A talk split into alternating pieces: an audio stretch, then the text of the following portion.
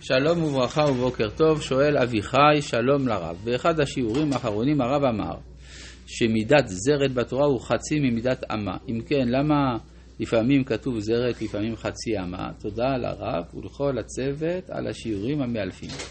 אינני יודע. טוב, זה קורה.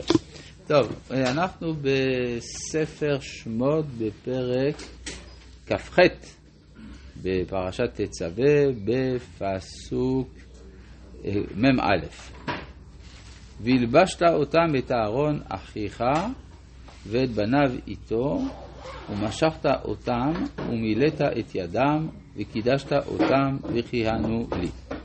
אז להלביש אנחנו מבינים. מה זה, משכת אותם, צריך בשביל זה שמן המשחה. עכשיו מה שמעניין שבפרשה עדיין לא ראינו שיש דבר כזה עם שמן המשחה.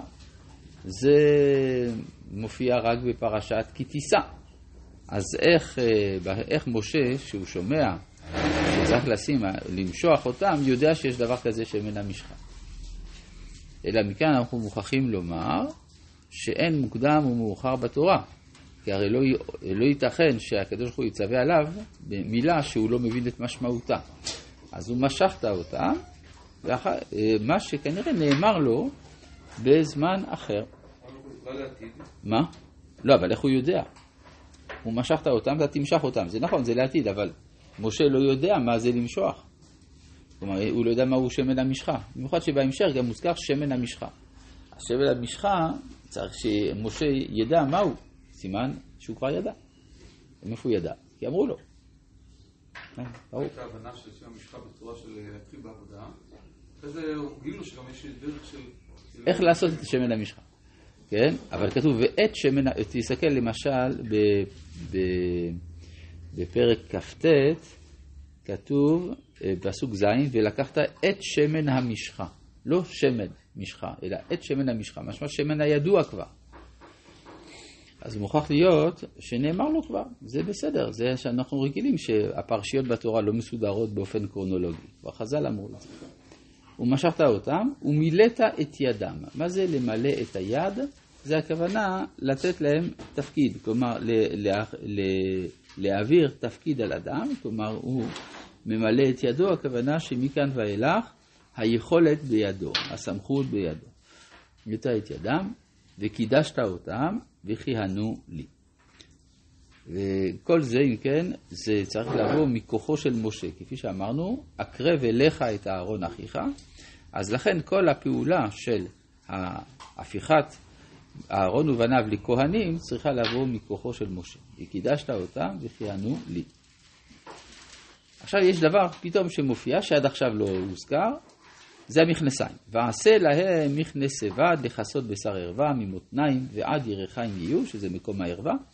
עכשיו, למה זה לא הוזכר עד עכשיו? כי זה לא לכבוד ולתפארת, כפי שאמרנו, כיוון שזה הבגד היחיד שלא רואים אותו. והיו על אהרון ועל בניו בבואם אל אוהל. מה? כן, אבל למה לא הוזכר עד עכשיו? זה שזה בא לכפר אני יודע, כל הבגדים באים לכפר. שאלתי שאלה אחרת, למה זה לא הוזכר עד עכשיו? עובדה, גם על זה פה לא כתוב כבוד ותפארת, שום דבר. כן? בגדי, כל הבגדים שנאמרו עד עכשיו, הוזכר כבוד ותפארת, חוץ מהמכנסיים, שלא לא רק שלא הוזכרו, אלא גם כשהם מוזכרים, אין כבוד ותפארת. ועשה להם מכנסי בד, וכסות בשר ערווה, בתנאים ועדי חיים יהיו, והיו על אהרון ועל בניו בבואם אל אוהל מועד. או בגישתם אל המזבח לשרת בקודש, ולא יישאו עוון ומתו, חוקת עולם לא הוזרו אחריו. אם כן, אנחנו מבינים שהכהונה דורשת טהרה בתחום אה, של קדושת הברית, וזה מה שמוזכר כאן. פרק כ"ט. פרק כ"ט הוא פרק מאוד ייחודי, כי הוא מתאר משהו שקרה רק פעם אחת בהיסטוריה. וזה חנוכת המזבח. כלומר, חנוכת המשכן, והתורה מעריכה מאוד בדבר הזה. גם לא מובן למה דווקא המכנסיים, כלומר כל העבודה, לא יסוד מתו דווקא המכנסיים, כל הצורת העבודה היא... לא, אבל יש עוון מיוחד, עוון המחשבה. כן? כלומר, יש עוון המיוחד לאותו בוגד. אבל אנחנו כבר הגענו לפרק כ"ט. כן, אה, פרק כ"ט הוא ייחודי בזה שהוא עוסק בנושא, ש... כלומר באירוע שהתרחש רק פעם אחת בהיסטוריה. והתורה מעריכה בו מאוד. לכאורה, מה הערך של זה לדורות? כן, הרי לא סתם התורה כותבת דברים, וכאן יש פה, אה, יש פה דברים שבאמת דינים שמצאנו אותם רק בפעם הזאת, והם קיימים משום, משום שהם מסבירים לנו את מהות המקדש. כן, מה המקדש עושה, מה הפעולה שלו, ולכן חשוב שהדברים האלה ייכתבו גם לדורות אחרי שנעשו רק פעם אחת. אגב, זה חוזר על עצמו גם בספר ויקרא, כלומר, כאן זה הציווי לעשות, בפרשת צו, כל הפרטים האלה חוזרים עוד פעם, יותר איך שמשה עשה אותם. וזה הדבר אשר תעשה להם, לקדש אותם לכהן לי. אז צריך לקחת קורבנות, יש קורבנות של חנוכה. כן, לכך, זה כדי, אבל זה פה לא חנוכת המשכן, זה חנוכת הכהנים. יש אחר כך קורבנות מיוחדים לחנוכת המשכן, אבל פה זה הקורבנות לחנוכת הכהן. לכך, פר אחד בן בקר ואלים שניים תמימים. טוב, אז אה, אנחנו נראה שמה שיש פר אחד לעולה, איל לעולה ועוד איל לשלמים. כן? אז זה אומר שהמקדש ממלא שתי פונקציות. פונקציה כלפי שמיא בלבד, וזה העולות, ויש פונקציה כלפי האדם, שזה השלמים, שאותם הוא אוכל. מה?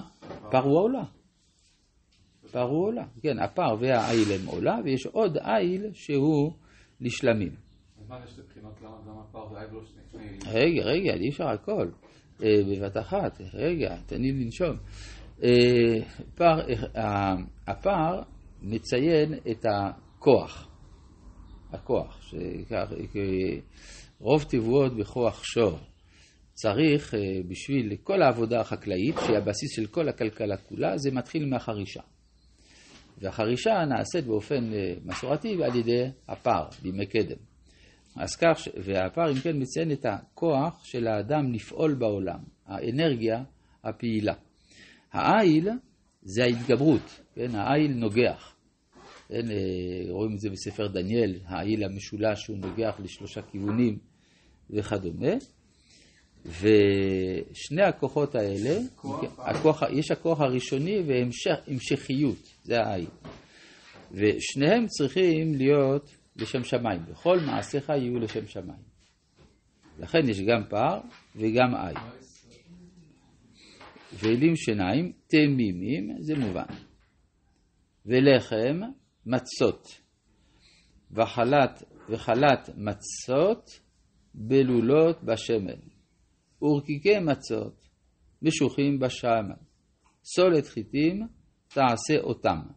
כלומר, אנחנו מצרפים את הצומח אל החי. ונתת, ולכן צריך לחמים, כמו בקורבן תודה למשל, שבקורבן תודה מביאים לחמים. כן, שימו לב, שכ... נשים לב שפה אין שום חמץ, כלומר הכל כאן, אה, הכל אה, מצה, שלא כמו בקורבן תודה, שמביאים גם אה, לחם חמץ, אבל לא מקריבים אותו. לא מקריבים אותו כי אסור להביא חמץ על גבי המזבח, רק שאוכלים אותו עם התודה. מה שאין כן כאן, שהכל עולה על המזבח, במידה מסוימת ניתן לומר אפילו שהכהן עצמו הוא סוג של קורבן, כן? הרי מקריבים אותו, מקרבים אותו, מקריבים אותו, אז הכל פה ללא חמץ. ונתת אותם על סל אחד, והקרבת אותם בסל, ואת הפר ואת שני האלים. ואת אהרון ואת בניו תקריב. לא כתוב תקרב, כן? אז הכוונה שגם הם חלק מהקורבן. כמובן, הם לא נשרפים ולא כלום, אבל הם, אה, הם מוקרבים אל פתח אוהל מועד, ורחצת אותם במים. מה זה לרחוץ אותם במים? הכוונה טבילה. הם חייבים לטבול. ולקחת את הבגדים והלבשת את הארון, הם יודעים להתלבש לבד, לא? אבל פה הכל צריך לבוא מכוחו של משה, והלבשת את הארון, את הכותונת, ואת מיל האפוד, ואת האפוד, ואת החושן, ואפדת לו בחשב האפוד, ושמת המצנפת על ראשו, ונתת את נזר הקודש על המצנפת, ולקחת את שמן המשחה הידוע, ויצקת על ראשו, ומשכת אותו. כן, אז זאת אומרת שכל הפעולה הזאת מתחילה מאהרון ואחר כך אל בניו. כן, לא שיש קודם כל בניו ואחרי זה כהן גדול, קודם כל מתחיל מהכהן הגדול, היא דרך של כל דבר שבקדושה, כמו שמצאנו גם בסנהדרין, שממנים את ראש הסנהדרין ואחר כך את שאר הסנהדרין.